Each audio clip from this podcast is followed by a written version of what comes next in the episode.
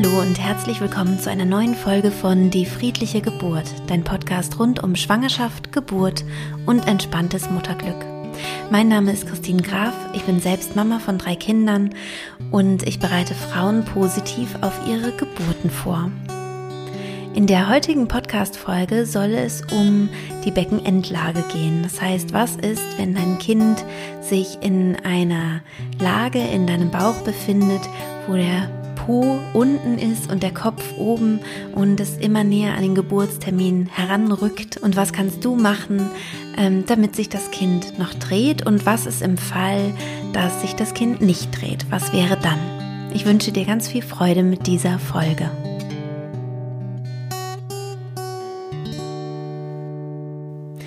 Zunächst einmal ist es, glaube ich, wichtig, dass du weißt, dass sich die allermeisten Kinder in die Schädellage drehen. Das heißt also, dass der Kopf nach unten liegt. Das ist die, ähm, ja, die gewöhnliche Geburtsposition, die auch bevorzugt vom geburtsbegleitenden Personal gesehen wird, sozusagen. Es sind rund 95 Prozent aller Kinder, die sich im Laufe der Schwangerschaft noch in die Schädellage drehen. Und bis zur abgeschlossenen 36. Schwangerschaftswoche ist es total normal, dass sich ein Kind eben noch in diese Lage dreht. Und ähm, was aber auch vielleicht ganz interessant für dich ist, viele Kinder drehen sich halt auch hinterher noch in diese Stellung. Zwischen der 33. und der 37. Woche zum Beispiel sind es noch rund 50 Prozent aller Kinder. Danach ist es so, dass ähm, die Wahrscheinlichkeit, dass sich das Kind noch dreht, äh, ziemlich stark abnimmt, weil einfach der Platz im Bauch geringer wird und dadurch ähm, hat das Kind nicht mehr ganz so viel Raum, sich zu drehen. Allerdings gibt es wirklich Kinder, die noch äh, ja kurz vor der Geburt äh, sich drehen, obwohl sie wenig Platz im Bauch haben. Das heißt also, ähm, du kannst auch da noch äh, voll Zuversicht sein, dass dein Kind sich dreht. Ich möchte dir jetzt in, im ersten Teil sozusagen ein paar Möglichkeiten vorstellen, wie du es unterstützen kannst, dass dein Kind sich in die Schädellage begibt, falls es gerade noch in einer Beckenendlage liegt.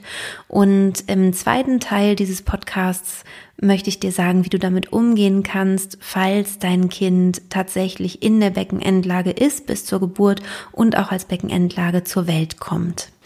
Das Allerwichtigste ist, glaube ich, erst einmal, dass du den Druck rausnimmst und den Stress, wenn du hörst, dass dein Kind äh, quasi noch nicht richtig herum liegt. Ähm, es gibt auch kein richtig oder falsch herum. Ähm, die Beckenendlagengeburt gilt auch als ja normale Geburtsposition für ein für ein Kind. Das ist vielleicht auch ganz interessant. Was man allerdings bei der Beckenendlagengeburt beachten sollte, ist, dass man Fachpersonal braucht, das wirklich gut ausgebildet ist. Deswegen bietet es sich natürlich an, dass man ein bisschen was dafür tut, dass das Kind sich möglichst vielleicht noch von alleine dreht. Ähm, ganz oft ist so, dass ganz, ganz viel rumprobiert wird und hier und da gemacht wird und am Ende dreht sich das Kind einfach von alleine. Wie gesagt, das sind ja sowieso nur rund fünf Prozent der Kinder, die nicht in Schädellage ähm, ja, sich drehen kurz vor der Geburt. Wovon du vielleicht schon einmal gehört hast, ist die ähm, äußere Wendung. Die wird von Ärzten durchgeführt, von sehr erfahrenen Ärzten in Kliniken und die wird sehr sanft durchgeführt. Da wird auf deinem Bauch äh, begleitet von, von einer Ultraschalluntersuchung und soweit ich weiß auch einem äh, CTG, also wo vorher einfach wirklich geguckt wird, wie genau liegt das Kind, wo ist die Nabelschnur, gibt es da möglicherweise irgendwelche Sachen, die zu beachten sind, warum sich das Kind nicht dreht oder kann man jetzt das Kind eben gefahrlos drehen. Und dann wird diese äußere Wendung ganz vorsichtig vorgenommen. Da gibt es dann auch wieder ein paar Horrorgeschichten und, äh, und so weiter. Ich habe sowieso gemerkt, als ich jetzt mich ein bisschen eingelesen habe in dieses Thema, dass man im Internet wirklich unglaublich viele ähm, Sachen lesen kann, die einem einfach nur Angst machen, wo man einfach denkt, ah, dann macht man halt einen Kaiserschnitt. Ähm, und ich muss sagen, ich habe dann am Ende nochmal zu Karin Dannhauers Buch, was ich schon oft hier empfohlen habe, ähm, mit dem Titel guter Hoffnung gegriffen, habe da ein bisschen rumgeblättert und da nochmal gelesen, habe gedacht, ach Mensch, es ist einfach toll, dass diese Frau es schafft, ähm, alle Situationen, alle Möglichkeiten, alle möglichen Fragen, die man so hat, so zu beantworten, dass man einfach keine Angst hat, sondern sagt, ja, die Natur hat eben auch die Beckenendlage als mögliche Geburtsposition vorgesehen. Also es ist eigentlich alles gut und wenn man da gut begleitet ist, dann kann auch eine Beckenendlagengeburt einfach wunderbar ablaufen. Also das äh, viel von dem Wissen, was ich dir jetzt hier sage, stammt aus dem Buch Guter Hoffnung von Karin Dannhauer, das ich sehr empfehlen kann. Die äußere Wendung ist also eine Möglichkeit, wie du dein Kind dazu animieren kannst, sich zu drehen, beziehungsweise wird es wirklich ähm, von außen gedreht. Ähm, da kannst du dir auch auf YouTube zum Beispiel ein Video anschauen. Vielleicht äh, verlinke ich das auch unten in den Show Notes. Ich schau mal, ähm, ob ich das noch finde. Es ist ganz, äh, ganz spannend, das zu sehen. Und da merkt man auch, dass es sehr liebevoll gemacht wird. Es ist kein ähm, schlimmes äh, drauf rumdrücken vom Arzt, sondern es wird vorsichtig gemacht und der Bauch wird sozusagen ein bisschen eingecremt, sodass der, dass es schön gleitet und die Hände des Arztes spüren erstmal, wo ist der Po und spüren dann, wo ist der Kopf und dann drehen sich halt langsam diese Hände und das Kind dreht sich im Idealfall mit. Das funktioniert aber eben auch nicht immer, wie alles, wenn man versucht, das Kind künstlich zu drehen. Ähm, aber es ist eben eine Möglichkeit, die zum Glück auch immer mehr ähm, angewendet wird. Die ist mal eine Zeit lang in Vergessenheit geraten, da wurde eigentlich so pro forma ähm, fast immer ein Kaiserschnitt gemacht. Naja, und jetzt hat man das sozusagen ein bisschen wiederentdeckt und immer mehr Ärzte wenden das auch an. Eine Sache, die ich total äh, interessant finde und schön ist, dass man versucht, das Kind zu locken mit äh, den Sinnen. Das heißt, dass man zum Beispiel eine Taschenlampe auf den Bauch legt, also dass man die Taschenlampe anmacht und oben am Bauch ansetzt, sodass das Kind mit den Augen vielleicht folgen kann, weil es wird wahrscheinlich durch die Bauchdecke dann ähm, ein rotes Licht sehen, ein rötliches äh, Leuchten. Und dann geht man eben langsam mit der Taschenlampe nach unten und hofft, dass das Kind dem folgt. Ähm, und ja, genau, und bleibt dann eben unten am unteren Bauch mit der Taschenlampe, so dass man eben hofft, die Neugier des Kindes zu wecken, so dass das Kind sich mitdreht. Was man auch machen kann, ist, dass man ein kleines Glöckchen hat, ähm, wo man unten, dass man eben unten äh, läutet am Schambein oder vor dem Schambein und dann eben hofft, dass das Kind eben diesem Geräusch auch folgt. Da kann man auch mit dem Glöckchen von oben nach unten gehen zum Beispiel oder einfach nur unten äh, klingeln oder vielleicht, ja, ich glaube, da kann man auch kreativ werden, vielleicht auch mit einer kleinen Klangschale da ähm, ja einen Ton erzeugen und hoffen, dass das Kind äh, das eben interessant findet und dem folgen mag.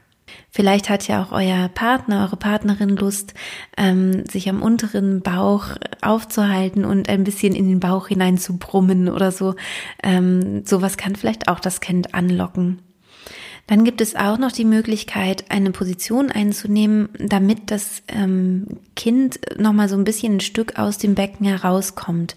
Denn vielleicht sitzt es mit dem Po schon recht fest im Becken und, ähm, und dann kann man es unterstützen, indem man sozusagen durch eine bestimmte Stellung, äh, die man einnimmt, den Po löst des Kindes und dadurch ähm, kann dann wieder die Schwerkraft ähm, wirken und da ist es einfach nur mal so, dass der Kopf eben schwerer ist als der Po. Das heißt, ähm, das Kind würde sich dann eben eher drehen. Also das heißt, erstmal den Po wieder ein bisschen rauskriegen aus dem Becken, damit dann das Kind äh, sich drehen kann oder leichter drehen kann.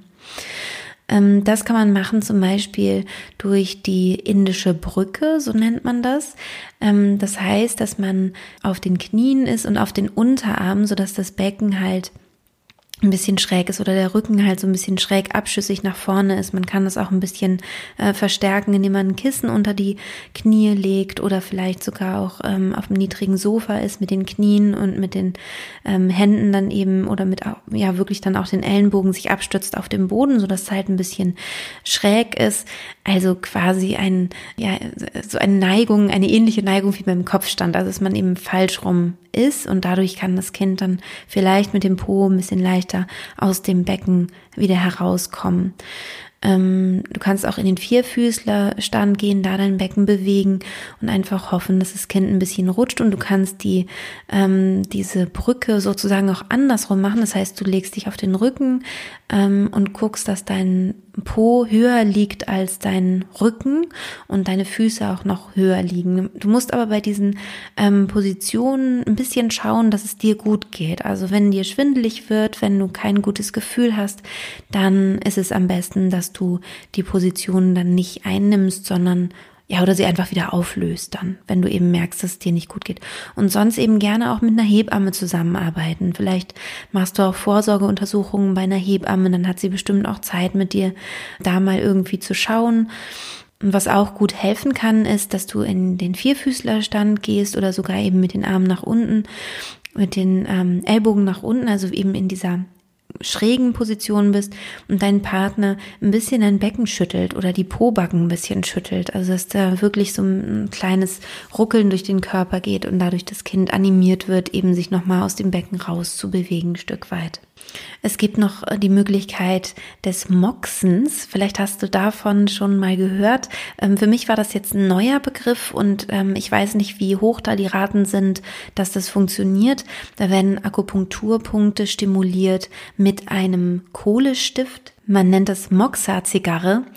Ja, und Karin äh, schreibt in ihrem Buch, dass das vor allem dann hilft, wenn das Kind noch relativ beweglich ist in den letzten Wochen. Also wenn es nicht schon ganz fest im Becken sitzt, sondern wenn man merkt, es bewegt sich noch stark im Bauch, dann hat es wohl ähm, am stärksten da so eine Motivation, sich nochmal zu drehen. Dieses Moxen wird an den Füßen angewendet, am kleinen Zeh, ähm, soweit ich weiß, von beiden Seiten. Ja, und es ist sicherlich ein Versuch wert. Auch eine osteopathische Behandlung kann helfen, ähm, damit ein bisschen Platz im Becken äh, ge gemacht wird. Und ähm, ja, das könnte man auf jeden Fall auch ausprobieren. Ja, und dann komme ich eigentlich zu meinem Fachgebiet, denn ähm, es hilft auch, sich selbst vorzustellen, sich zu drehen, weil es sich gezeigt hat, dass die Kinder doch sehr verbunden sind mit der Vorstellungskraft der Mutter. Also es gibt da irgendwie ähm, eine, einen spannenden Zusammenhang. Also was du dir als Mutter vorstellst, dem folgt das Kind oftmals. Ein Tipp, der manchmal gegeben wird, ist, dass man ins Schwimmbad gehen soll und unter Wasser eine Rolle machen soll, weil eben, ja, da das Kind dann eben animiert wird, auch eine Rolle zu machen.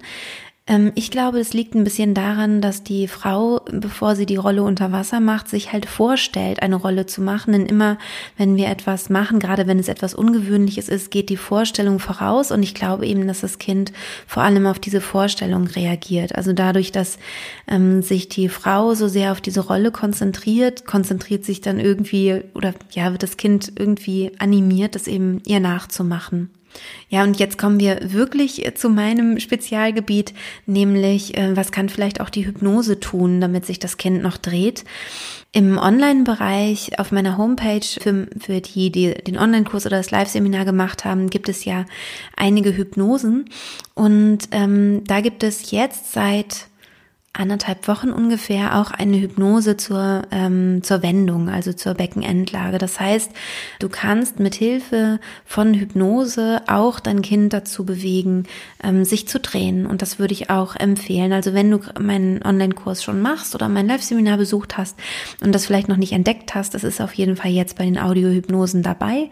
Und dann kannst du einfach die Hypnose hören, auch gerne täglich und einfach meinen Worten folgen, deiner Vorstellung da freien Lauf lassen und dann das Kind dadurch animieren, eben sich zu drehen.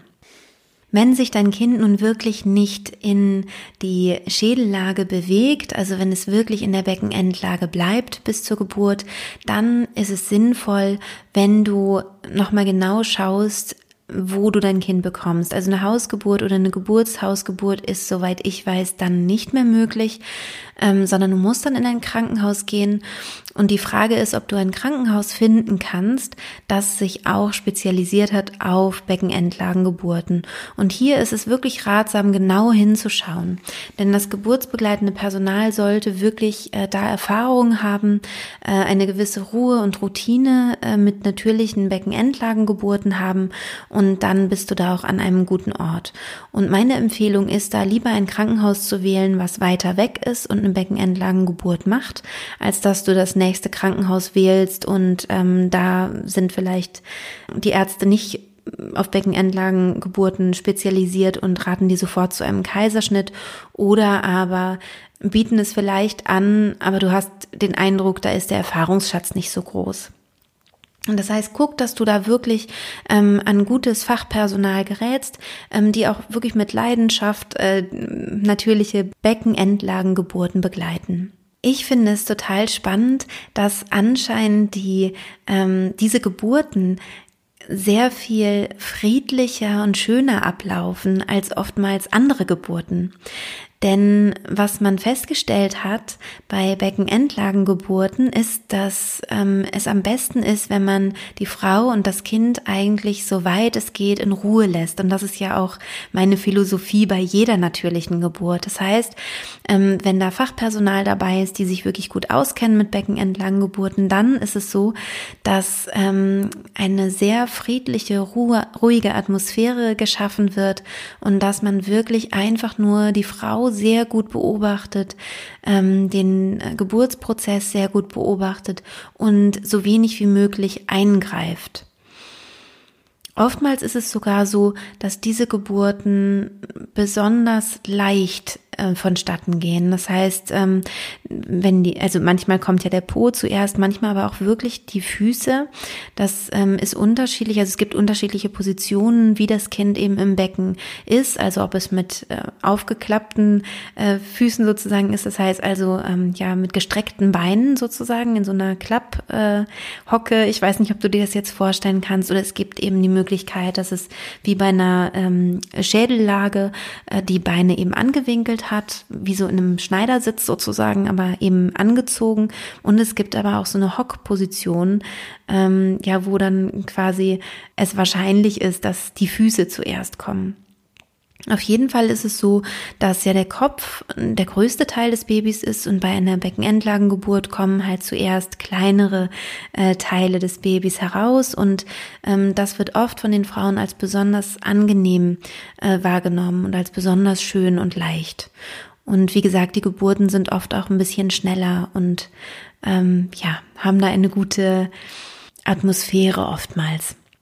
Eine gute Position für die Beckenanlagengeburt ist der Vierfüßlerstand, weil da dein Becken sich optimal öffnen kann. Also das Becken wird sehr, sehr weit dadurch, gibt sehr viel Raum, sehr viel Platz und dadurch ähm, sind gerade in dieser Geburtsstellung, dem Vierfüßlerstand, ähm, sind die wenigsten Komplikationen zu erwarten. Wichtig ist, wirklich Ruhe zu bewahren. Also auch du als Mutter, wenn du merkst, ah, okay, das wird eine Beckenendlagengeburt, dass du, und, und es wird eine natürliche Beckenendlagengeburt, dass du wirklich in eine ganz, ganz tiefe Entspannung gehst und auch wirklich dem Fachpersonal vertraust. Weil es kann ja sein, dass irgendwann im Laufe der Geburt sich abzeichnet, es muss doch ein Kaiserschnitt gemacht werden. Und dann ist es gut, wenn du einfach ruhig bleibst und äh, dem, wie gesagt, dem Personal vertraust und dann in aller Ruhe ähm, sozusagen die Geburt sich verändert von einer natürlichen Geburt hin zu einer Kaiserschnittgeburt. Ich finde es besonders schön, wenn die, wenn den Frauen und den Kindern die Möglichkeit gegeben wird einer natürlichen Geburt.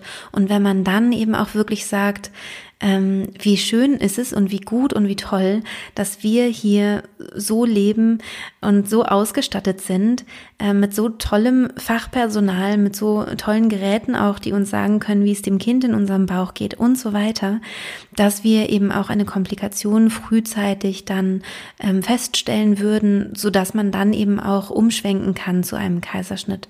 Das finde ich ja generell ähm, toll und das hast du sicher auch, wenn du die letzte Podcast-Folge gehört hast, das Interview mit äh, Ilka Schneemann, dass ich einfach ganz dankbar und glücklich bin, dass wir hier keine Angst haben müssen, dass etwas Schlimmes passiert bei einer Geburt. Natürlich ist das auch ähm, immer nicht hundertprozentig ausgeschlossen, aber in den aller, allermeisten Fällen gehen die Geburten gut. Und auch wenn man eine ähm, natürliche Beckenendlagengeburt geplant hat und dann eben umschwenken muss zu einem Kaiserschnitt, ist das in den aller, aller, allermeisten Fällen auch überhaupt gar kein Problem. Dann wird das einfach gemacht. Und wichtig ist da wirklich Ruhe zu bewahren und in erster Linie dir und deinem Kind, deinem Körper, deinem Baby ähm, und eurer Intelligenz, eurer Körperintelligenz zu vertrauen, der Natur zu vertrauen und natürlich auch den Ärzten und Hebammen zu vertrauen, dass die erfahren sind und ähm, helfen, wenn Hilfe notwendig ist. Ja, ich hoffe, ich konnte dir jetzt ein bisschen Mut machen. Ich möchte das Ganze nochmal zusammenfassen. Erstmal ist es wichtig zu wissen, dass sich 95 Prozent der Kinder, also wirklich die aller, allermeisten Kinder, noch drehen und auch gern noch nach der 36. Schwangerschaftswoche.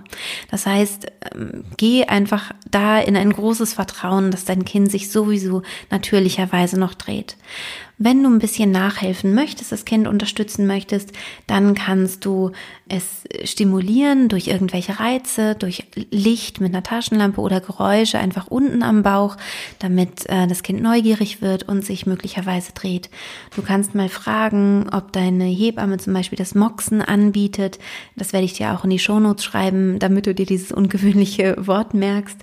Ähm, dann gibt es die, äh, die Möglichkeit, eben in eine Schräglage zu gehen, entweder vom, also auf einer Rückenlage zu sein, so dass du mit dem Becken höher bist als mit den Schultern oder eben auch, dass du äh, quasi im Vierfüßlerstand bist, aber eben das Becken auch höher hast als den, den Rest.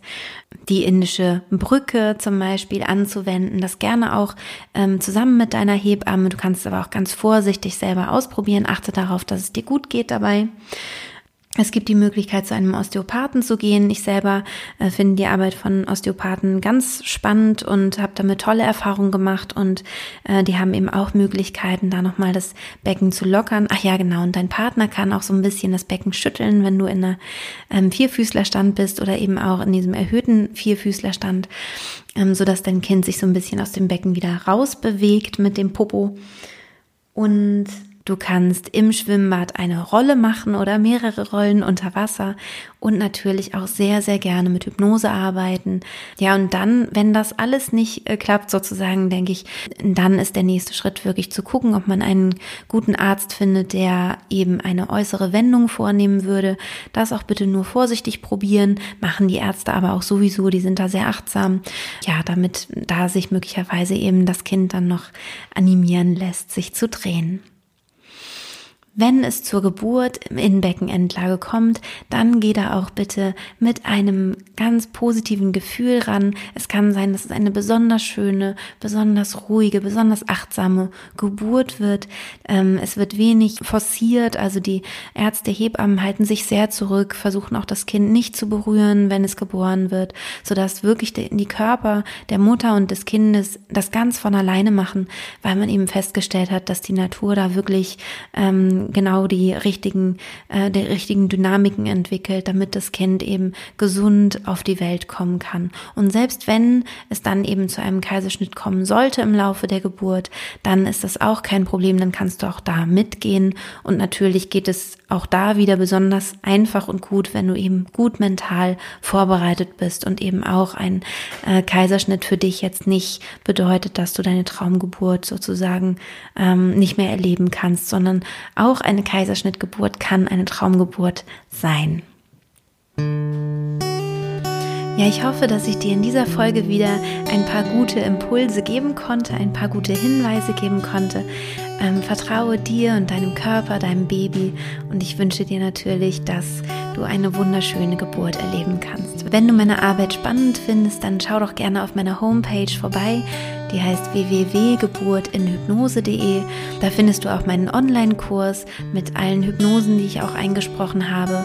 Und du kannst natürlich auch sehr, sehr gerne ein Live-Seminar bei mir buchen. Vielleicht hast du mich auch schon auf Instagram gefunden.